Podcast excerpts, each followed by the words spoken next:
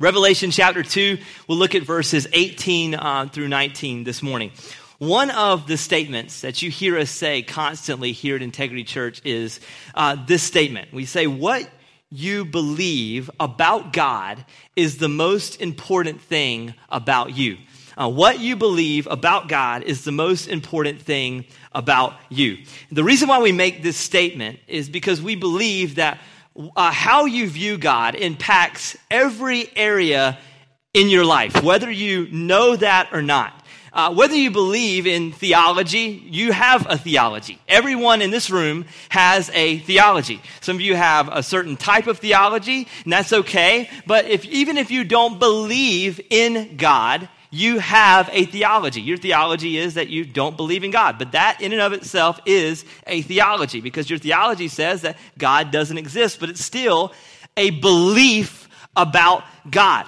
Uh, but your theology, whether you know it or not, shapes your life. It shapes the way that you treat others. It shapes the way you spend your money. It shapes the way you see morality. It shapes the way you vote and your understanding of views like uh, abortion or race or sexuality. Even practical things like marriage, raising children, and the list goes on.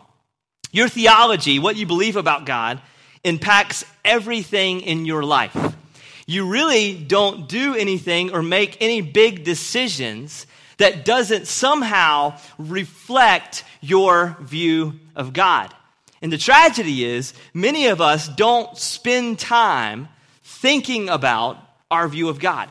Many of us don't think of ways to uh, strengthen or sh- help better shape our view of God. And therefore, uh, what happens when we do that is our life becomes unstable.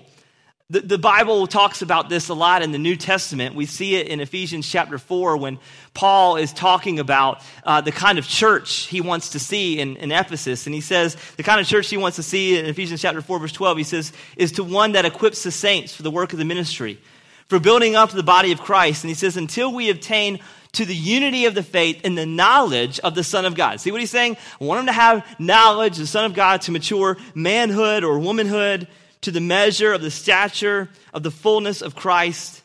Why does he want all those things? Here's why. Verse 14.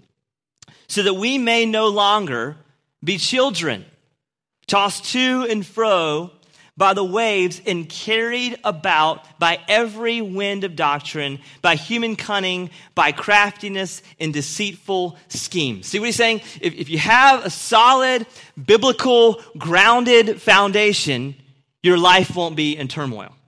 James says the same thing. James chapter 1 verse 5. He says, if any of you lacks wisdom, let him ask God who gives generously to all without reproach and it will be given to him. But let him ask in faith without doubting. Doubting what? The word of God, of course. That's what he's saying. For the one who doubts is like a wave that, of the sea that is driven and tossed by the wind, that the person must not suppose that he will receive anything from the Lord. He is double minded and unstable in all of his ways. What is he trying to say? The same thing that Paul's trying to say. You have to have a foundation that's grounded in the Word of God, grounded in sound doctrine, sound theology, what Scripture says about who God is. You have to have a foundation. And if you don't, he says, you're going to be like, like as he as the, the language that both Paul and James use is you're going to be like out to sea, blown, tossed to and fro by every wind of doctrine. If you've been seasick before, you understand that.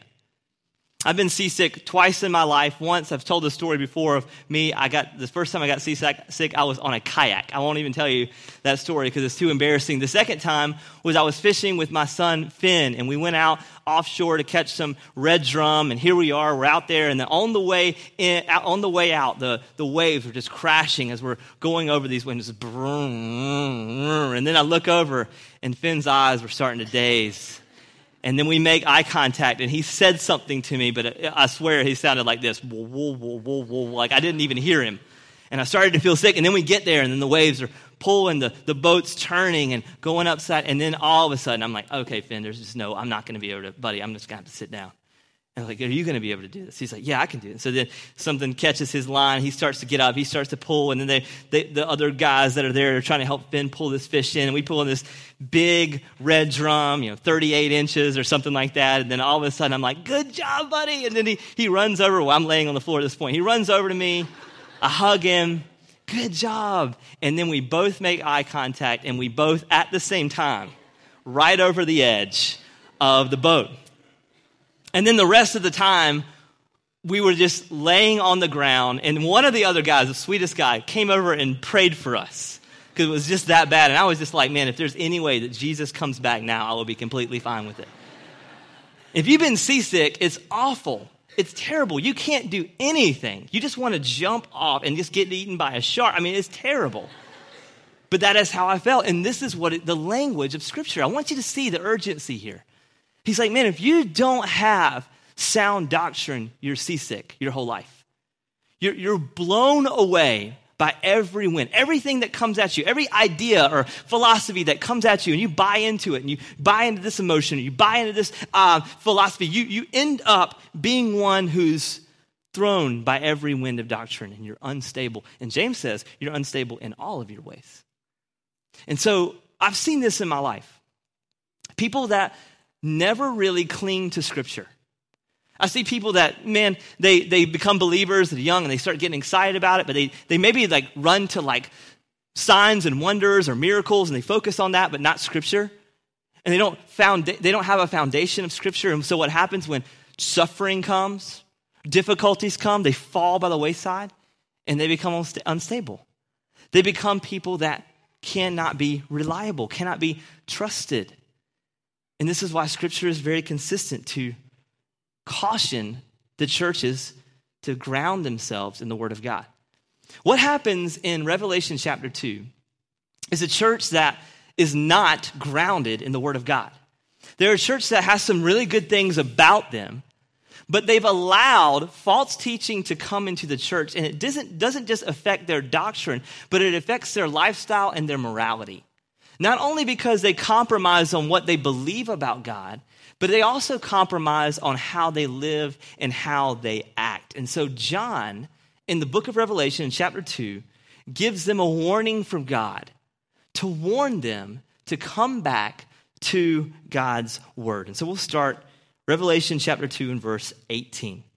It says, And the angel of the church in Thyatira write, The words of the Son of God, whose eyes like a flame of fire, and whose feet are like burnished bronze. Now, if you remember the context, John is on the island of Patmos. He's in exile. They're trying to keep him away from preaching the gospel. John is receiving visions from God. And as he's receiving these visions from God, they're all about Jesus' second coming. And as he's writing about Jesus' second coming, he, he then tells these seven churches that he loved, that he knew, that he formerly ministered to about Jesus and how Jesus is going to come back. And he's all telling these churches, be ready. Now, five of those seven are not doing so well, two of them are doing well. The, the church of Thyatira was one of the five that wasn't doing so well. And this is why the letter to Thyatira starts off the way that it does. Notice the description. It's the same description that he uses in Revelation chapter 1, verse 14. If you remember, Jesus' eyes, his eyes are with flame of fire, and they're looking at this church with really penetrating judgment. God is furious at how this church has handled his word.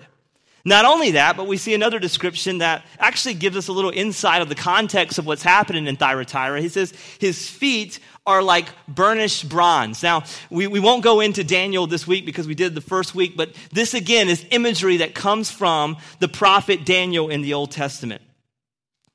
And this gives us some insight because what's happening in Thyatira is there's a compromise.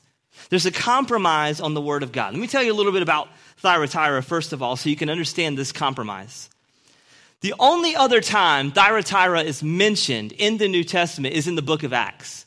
When the book of Acts records the church of Philippi begin, beginning, um, it talks about this woman named Lydia who was a wealthy um, uh, seller of purple materials. And so she was kind of like in the fashion industry. And uh, that's all we know about Thyatira is this woman who was wealthy, who helped this church out start. Every church plant needs somebody like that that has money to help fund it so it can get off the ground. This is what Lydia did. Now, the very little fact that we know about Lydia and church history and what church history says about the uh, city of Thyatira, we know that Thyatira was one known as business and trade. It was one of the least significant of the, seven uh, cities that is mentioned in Revelation 1 through 3. However, it was known for everything sort of comes through Thyatira. Uh, when I was a kid, I had G.I. Joe action figures. I had He Man. I had anybody know who He Man is? Okay, good. Some millennials, good. That's good. Um, 30 people, 30 year old people. I got it. Yeah, you got it. You got me. Um, Thundercats, right? And on the back of these action figures, you'd often see, it would say, um, made in Taiwan or made in Tokyo. And as a kid, I was thinking, man, Taiwan and Tokyo must be awesome. This is where all the, I remember asking my mom, like, is the North Pole in Tokyo, like, it seems like this is where toys are made. Like, I don't see any of my G.I. Joes say made in the North Pole. It says made in Tokyo, made in Taiwan. So my understanding of like everything good comes from Tokyo. Everything good comes from Taiwan. This is kind of the way that if you lived in Asia, which is modern day Turkey, uh, in those days, Asia was called what modern day Turkey is. Um, they, would, they would say, okay, everything good comes from Thyatira. All the things that are being traded and exported out comes from Thyatira. This is what was happening here. But that's what the outside, that's how the outside saw it. But inside the culture, it had its uniqueness to it. It had some strange things that happened because it was a trade city.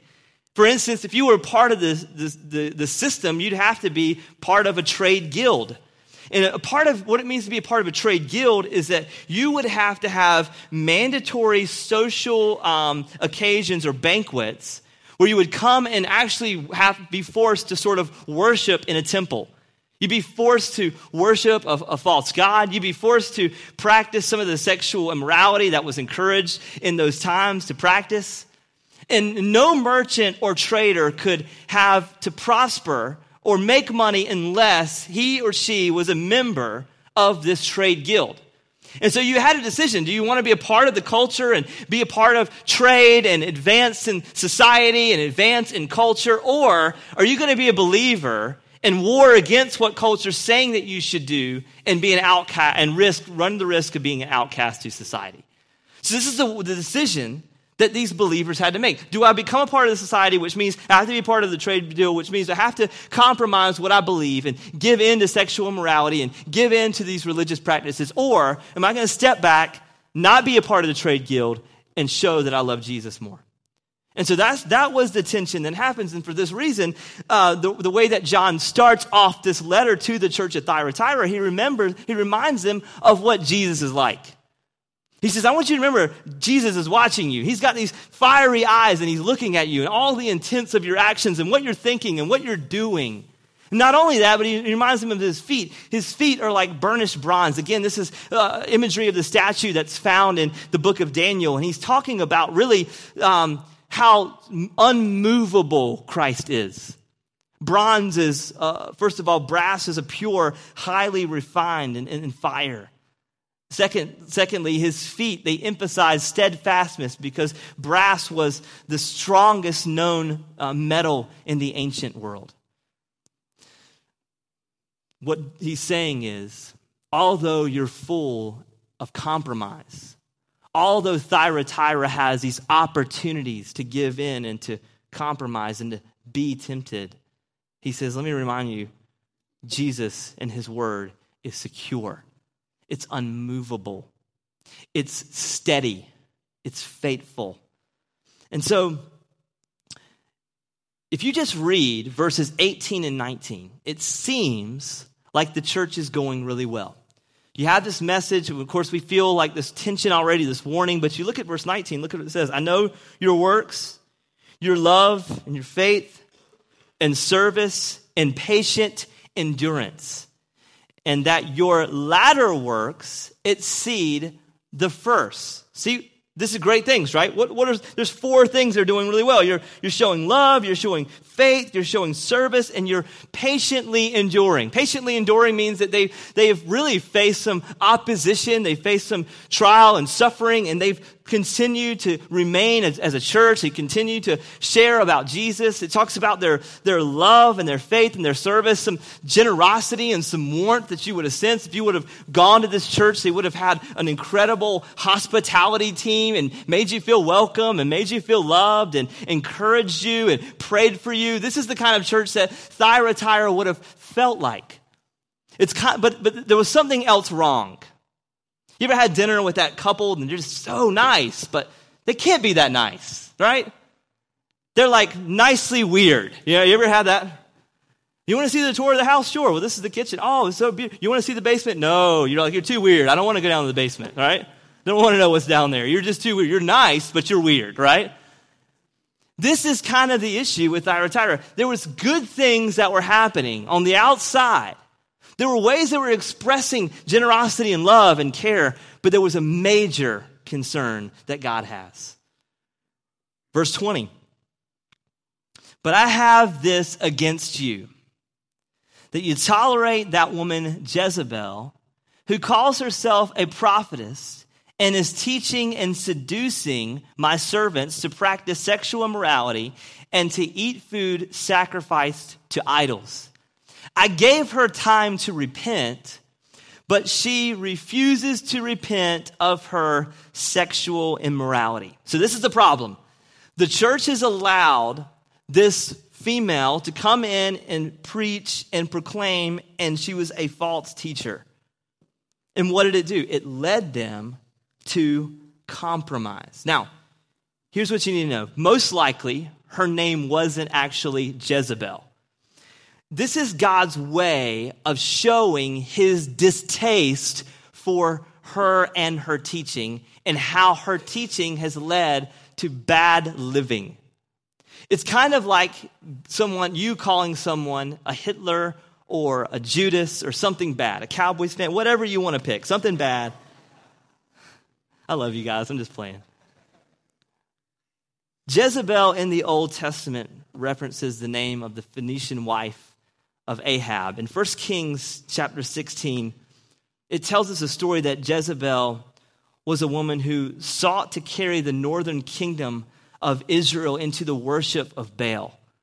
And by doing so, she led them into pagan practices and immorality. So, whoever this woman was in Thyatira, God is calling her out.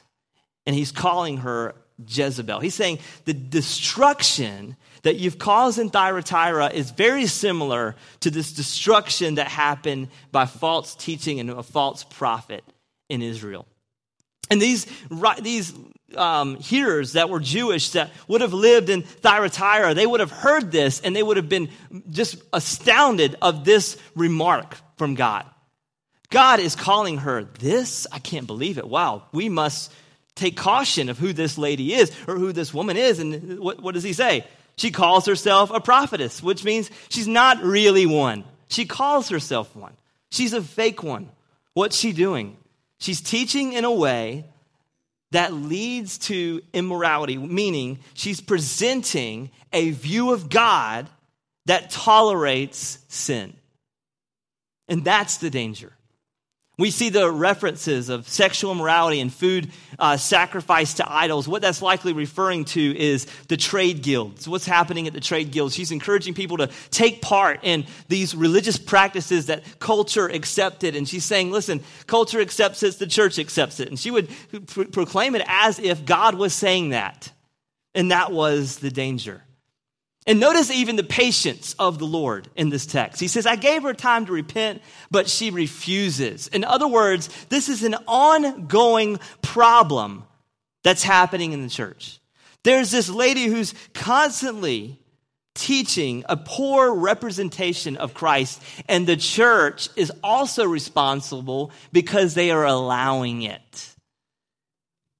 And because she doesn't repent, look at what happens. Revelation 2, verse 22, it says, Behold, I will throw her onto her sick bed, And those who commit adultery with her, I will throw into great tribulation unless they repent of her works. And I will strike her children dead. And all the churches will know that I am he who searches the mind and the heart, and I will give to each of you according to your what? Works. God is letting them know I am going to deal with this false teacher. He talks about this sick bed that he's going to allow, allow, her to be thrown into, which is really him saying, I'm going to allow her to continue in her sin. I'm not going to stop her. I'm going to allow her to do it. I'm not going to allow it to happen in the church, though. Going to throw her out and then hand her over to her sin. And by the way, if you are living your life and God does not stop you from sinning, that's God's wrath on you. Because that is what's happening to her. And not only that, but you continue to live a life of rebellion toward God and you live a life of sin that continues to destroy you, and then you await your final judgment, which is eternity in hell. This is God's wrath on this woman who refuses to repent. And by the way, if you're a believer in Christ, He's not going to allow you to continue to sin, to continue to practice sinning. You're going to sin because we're sinners. We live in a fallen world, but you're not going to get better at sinning. You're not going to practice sinning. If you are a believer, sin is something that you enjoy less and less. If you enjoy sin more and more, Scripture gives you no confidence that you really get the gospel. If you don't believe me, let's look at 1 John chapter 3 verse 9. He says, "No one born of God makes a practice of sinning. For God's seed abides in him, and he cannot keep on sinning because he's been born of God. What, is, what does the gospel do? When the gospel takes root in your heart, when you become a new believer, when you repent of your sins and trust the finished work of Jesus on the cross, he gives you this gift, the Holy Spirit of God, who lives inside of you, who makes you more like Jesus, who causes you to fight sin. And by doing so, you hate sin. That's what a believer is someone who loves God and hates sin. And what he's telling this lady here, this Jezebel, he's saying, Look, I'm going to hand her over to her sin, showing she is not a believer. She doesn't know you, doesn't know the Lord. She's not looking after the good of the church. Because the good of the church would be to embrace and hold fast to Scripture and to love Christ.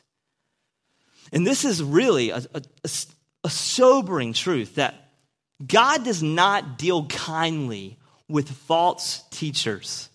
If you look at the Old Testament and the New Testament, false prophets, false teachers, they're always crushed. Always. And as a pastor, I've had a lot of counseling situations where and I've had some formal training in biblical counseling, even though I don't claim to be a biblical counselor. I certainly have seen a lot of cases where spiritual abuse and spiritual warfare have happened. And there's people in this church that I love dearly that have been a part of spiritual abuse. They've sat under someone who perhaps was controlling and manipulative, used their power and their position to hurt them and their families. I've had people in this church and have people in this church that they've sat under people that have used, that have twisted the Bible to make their voice and their words sound like they're the voice of God. And there, there, there are people in the church that I've seen this happen over and over again. And when that happens, I'm like, I get so angry. Like, I want to find, like, who are these bad guys, right? Let me track them down. We can get some a small group leaders together and like give them the right hand of fellowship or something, right? I want to find them and track them down, right? But the reality is this the punishment that I could possibly conjure up toward anyone who is a false teacher or spiritual abuser will never compare to the uh, fate that awaits them and the punishment and the wrath of God on them. He says, I'm looking at you with fire in my eyes. I am the one who has my feet secure. Your mess will never come against me. You never move the truth of God's word. You'll never win with my people. My people will always endure. And that's the good news of the gospel. We see even, even when Jesus talks to his, to his disciples, he says, Whoever causes one of these little ones who believe in me to stumble, it would be better for him if a milestone were hung around his neck and he was thrown into the sea. Jesus does not deal kindly with the false teacher, so you just know that up front. So if you're part of, if you've ever been under a false teacher or someone who's spiritually abused you and you, you want to, to see wrath happen, it's going to happen. You have to pray that it doesn't. You'd have to pray that God would intervene and God would stop them from teaching and God would cause repentance. But if it doesn't, there's a destruction there that awaits them. But not only that, the text also allows us to see something else. Notice what he says, the very second part of verse 23. He says, And those who commit adultery with her, I will throw into great tribulation unless they repent of their works. God also holds the hearer responsible for what they want, what they choose to sit themselves under. He's saying, okay, Thyatira, you allowed this person to teach false, false words of mine, and you also tolerated it and you sat under it. And so he is warning them as well. And how does he look at their lives? He looks at their lives by how the, what they're being taught, how it produces fruit. He's looking at what happens as a result of what they're taught. And so here's the thing when it comes down to what kind of teaching we have allowed ourselves to be exposed to and what kind of teaching, how it affects our life, what God is going to look at as our fruit. He's not going to say, okay, um, when, you, when you're in heaven, okay, I want you to recite the Nicene Creed. Tell me um, the Greek alphabet. Tell me the Hebrew alphabet. Tell me, recite this, recite Philippians chapter 1. He's not going to ask you to do that. He's not going to ask you how many theological books that you've read. It's going to come down to your fruit how your understanding of the gospel and God's word and how it's led to life change and how it's led to you living and acting more like Jesus. This is why Paul is really good with Timothy when he's trying to encourage this young pastor to shepherd and, and, and care for the church of Ephesus. He says in 1 Timothy chapter 4, 16, he says, keep a close watch on yourself and on the teaching. Persist in these things, for by doing so, you'll save both yourselves and the hearers. Another way translation uh, of 1 Timothy 4.16 is this. It says, keep your life and doctrine closely. In other words, you can't grow in your relationship with Christ without knowing God. You can't. It's impossible. So you gotta read the word, you gotta abide in the word, you gotta know the word, you gotta be growing in the word. And by the way, just because you know things about the word, it doesn't automatically mean that you're growing because you can know things about the word. And according to what Paul says to Timothy, you can also ignore your life and ignore opportunities to let the word of God speak into your life and then allow the word of God to shape your life. So you can't divorce the two. Because if you're just knowing the word and you're not growing in the word, you're just growing in self righteous knowledge and so this is God's plea for the church of Thyatira. He wants them, hey, come back to the Word. Let the Word shape your life. Let the Word make you more like Jesus. Hide the Word in your heart so that you don't sin against God. And He gives an encouraging word to those who are doing it. I love this. 24. But to the rest of you in Thyatira who do not hold this teaching, he's talking about the false teaching of Jezebel, who have not learned what some call the deep things of Satan. To you I say, I do not lay on you any other burden. Then he says this hold fast what you have until I come. What is it they have? The word. Hold fast to the word until I come. Friends, if you're tempted, and you are challenged to compromise on the gospel, compromise on the word, he just challenges you this. This truth is unmovable. Hold fast to it until he comes. I love the way Paul says this in Ephesians chapter 4, verse 9. Um, excuse me, Philippians chapter 4, verse, verse 9. He says, What you have learned and received and heard and, and heard and seen in me, practice these things, and the God of peace will be with you. He's saying, Hey, what I've taught you, practice, put into action. Many of you are here this morning because you want more information about God. But let me just challenge you with this. That's a wonderful quest. Continue to pursue Christ and your knowledge of Christ, but also don't forget to practice what you already know. And Paul says this in, in, Philippians 4 practice what you know. He's telling the same thing that he told Timothy keep your life and doctrine closely. And then he says this, and if you do that, and you endure the hardships that this world will inevitably offer, there's great reward. I love how every single one of these letters, no matter how sharp God is or how frustrated God is with these churches, he always says, if you overcome this, if you fight through this, if you endure in this way, there's a reward. What's the reward if you hold fast to the word? Verse 26. The one who conquers and who keeps my word works until the end. I will give him authority over the nations, and he will rule them with an iron rod, as when uh, earthen pots are broken into pieces, even as I myself have received authority from my Father, and I will give him the morning star. And then here's our encouragement this morning, Integrity Church. He who has an ear, let him hear what the Spirit says to the churches, which is saying, this truth is for us just as it is for them. And what is the, what is the encouragement? What's the reward? Well, he says that we'll uh, get, he'll give authority over the nations. This is what Jesus told his disciples. They'll actually ha- reign in the same way that Jesus reigns. We'll, we'll reign over the world as believers in Christ. We will have that sort of authority that with him. And not only that, but he says uh, it will be like Jesus will be, uh, will be like broken pieces against a clay pot against iron.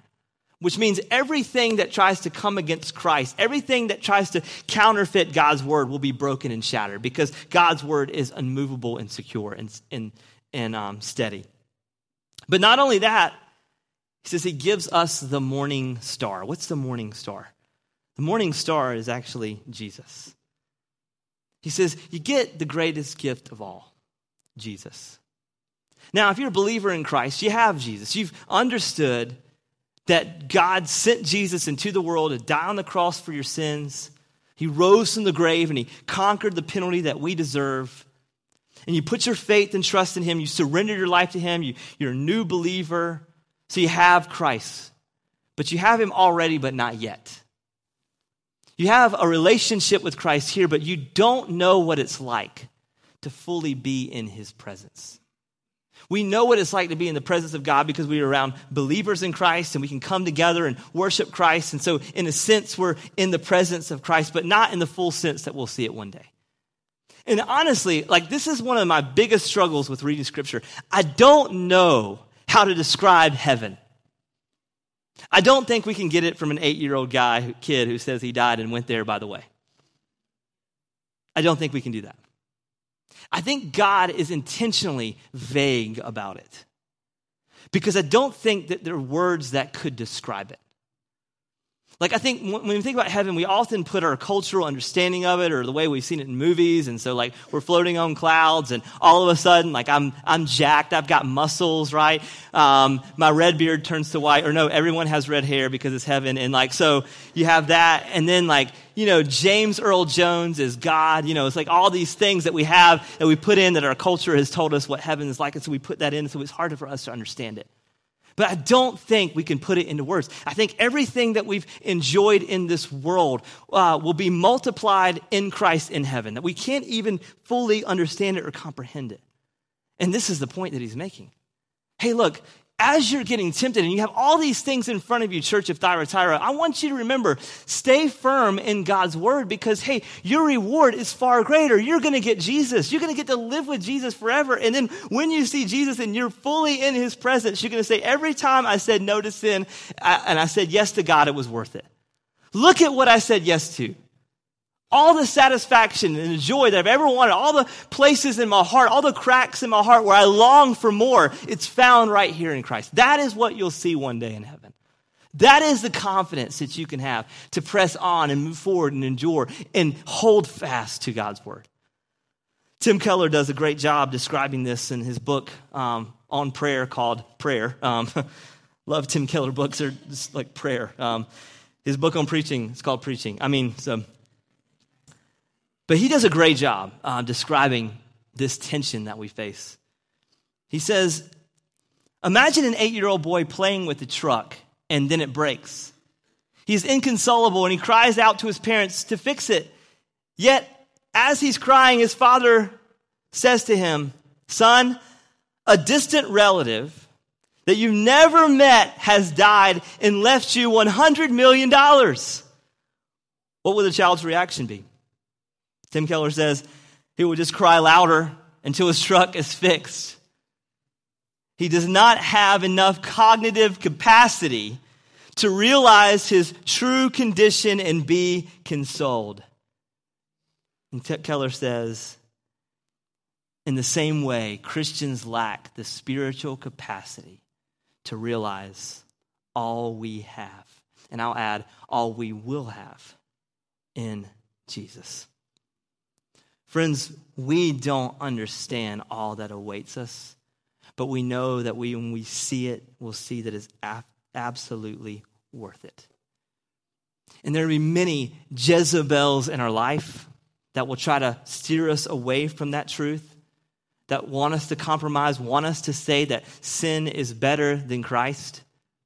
I can imagine that in this culture, in this, this woman, Jezebel, that God calls her, was likely very smart, incredibly kind, compelling, attractive, easy to follow.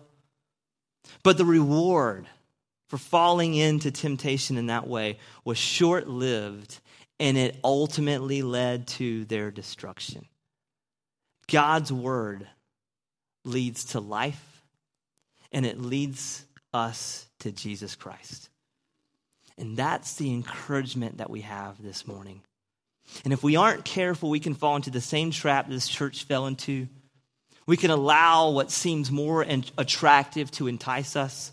Even our view of Scripture can be skewed by what we want. We allow our emotions to rule what Scripture says. We can allow our experiences to trump our interpretation of God's Word. We can even use our own reason to avoid its truth. But, friends, when we do that, we compromise and we're prone to sin and we lose sight of what awaits us in Christ. What you believe about God is the most important thing about you.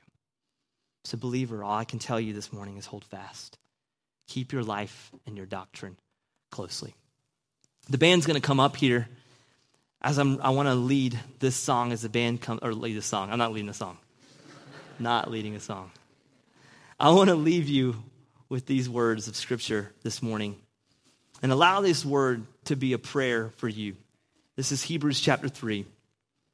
I'll start in verse 12. Take care, brothers, lest there be any of you in evil, an evil, unbelieving heart, leading you to fall away from the living God. But what does he tell them?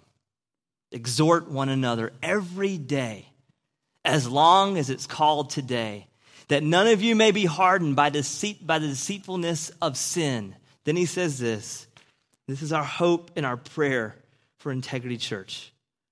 For we have come to share in Christ if, if we hold our original confidence firm to the end. The only way, Integrity Church, that will endure the only way that we'll make an impact here in Greenville and throughout the world for the sake of the gospel if we hold our original confidence until the end. What's our original confidence? The gospel and God's word. May that be us this morning. God help us. Let us pray.